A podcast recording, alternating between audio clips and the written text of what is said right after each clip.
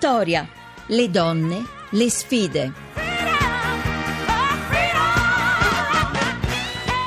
Bentornati a Vittoria, di nuovo buon pomeriggio da Maria Teresa Lamberti, siamo come sapete collegati in questo momento con un settimanale, questa volta abbiamo con noi Daniela Maui, direttore di Veneti Fermo. Buonasera. Buonasera direttore, noi siamo felici di averla con noi, questo è un po' un battesimo per il nuovo direttore di Veneti Fair, siamo pronte a partire e visto che parliamo di battesimi parliamo anche di nascite e non solo, parliamo di, di storie di donne che cercano le loro vere radici. So che voi avete curato nel vostro numero in edicola una storia molto particolare. Sì, è una storia molto particolare e devo dire anche una storia molto commovente perché noi abbiamo accompagnato Valentina e Cristina che sono due giovani donne, una di 28 anni e una di 26 anni, eh, che tantissimi anni fa, quando avevano una 4 anni e una 2 anni, sono state adottate da una famiglia.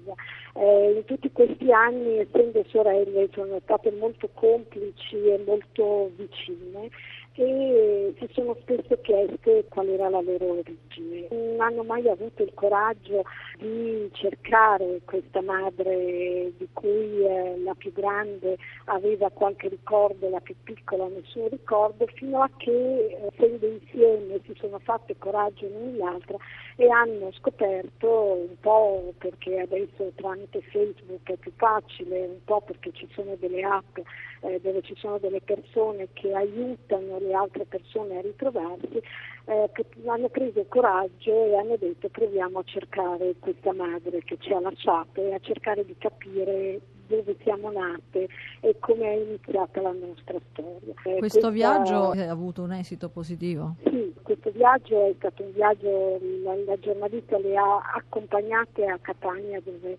con delle ricerche era stata individuata questa madre che non era su Facebook, che non, non era sull'elenco telefonico, è stata rintracciata una vicina di casa che ha dato un numero di telefono e a questo numero numero di telefono una persona ha telefonato dicendo le tue due figlie vorrebbero venire a conoscerti. Questa madre che nel frattempo aveva avuto degli altri figli, molto emozionata, ha detto di sì. La nostra giornalista le ha accompagnate in aereo a Catania e ha assistito a questo ricongiungimento con questa madre naturale che è stato un momento di grandissima emozione sia per le figlie sia per la madre sia per questo nuovo marito della madre. E la madre ha raccontato di come lei eh, quando era molto giovane era stata messa incinta da un uomo violento che la picchiava, queste bambine erano state messe in un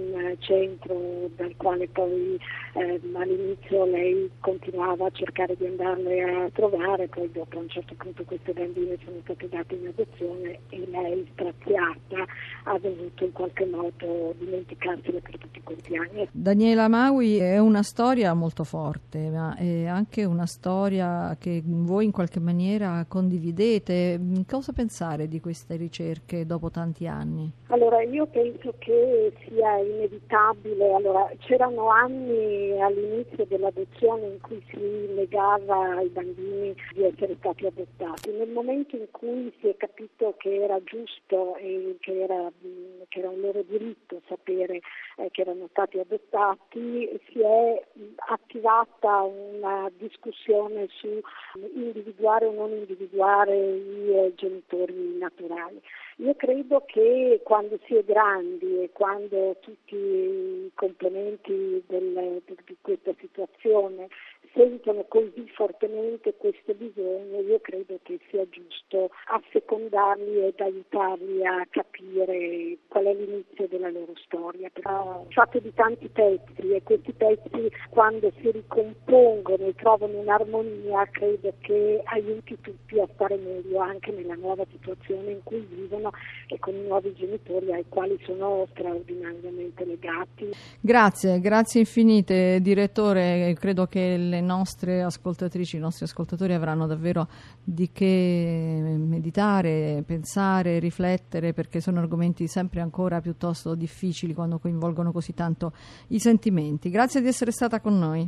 Grazie a voi. E ora naturalmente è il momento di dare il benvenuto a Maria Grazia Putini che ci apre un'altra pagina dedicata all'attualità. Buonasera Maria Grazia. Cara Maria Teresa, questa settimana non poteva mancare ancora una volta il teatro, d'estate in scena in luoghi bellissimi, qualche volta sotto le stelle. Torna la rassegna Teatri di Pietra, che è arrivata alla diciottesima edizione. Si tratta di spettacoli in luoghi prestigiosi come Villa Livia, qui vicino a Roma. Danza, musica, tanto, tanto, tanto teatro, opere classiche e testi contemporanei. Sappiamo quanto sia importante raccontare la realtà oggi attraverso il teatro. Le donne sono al centro, al centro di tanti spettacoli.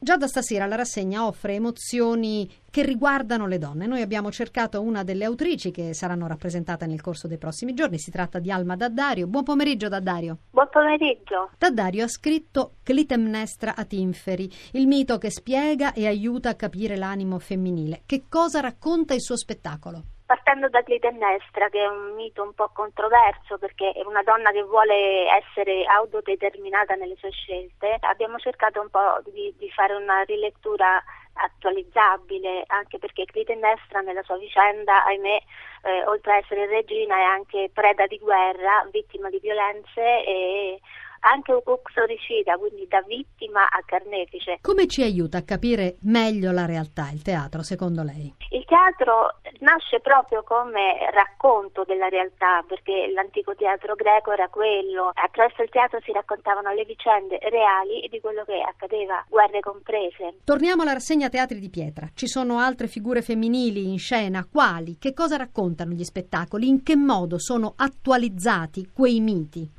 I miti sono attualizzati anche grazie a tagli registici particolarmente accattivanti, perché spesso si tratta di rappresentazioni tipo teatro danza.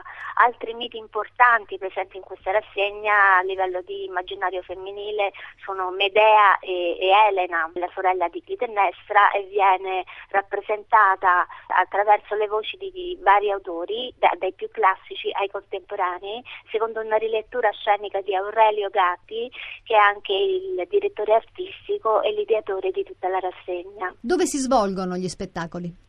Gli spettacoli si svolgono fuori Roma, all'altezza di Prima Porta, nel sito archeologico di Malborghetto, eh, sarebbe l'arco di Costantino dove comparve il famoso segno all'imperatore Noxigno Vinces, e alla villa di Livia Drusilla, la, la moglie di Ottaviano Augusto. Un pretesto il teatro dunque per valorizzare i luoghi artistici meravigliosi del nostro paese. Buona visione a tutti dunque, donne ed emozioni a teatro. Ed ora di nuovo a te Maria Teresa. Bene, allora noi vi salutiamo. Vi ricordo che per intervenire dovete scrivere a vittoria@rai.it per riascoltare la trasmissione in podcast. Cercate il nostro sito vittoria.rai.it. Ora linea al GR Economia. Vi ricordo che Vittoria e a cura di Maria Teresa Lamberti hanno lavorato alla puntata Laura Rizzo e Luca Torrisi in redazione. Per l'organizzazione Rita Mari, la regia è di Massimo Quaglio. E noi ci sentiamo domani, naturalmente, dopo il giornale radio delle 17. Buona serata da Maria Teresa Lamberti.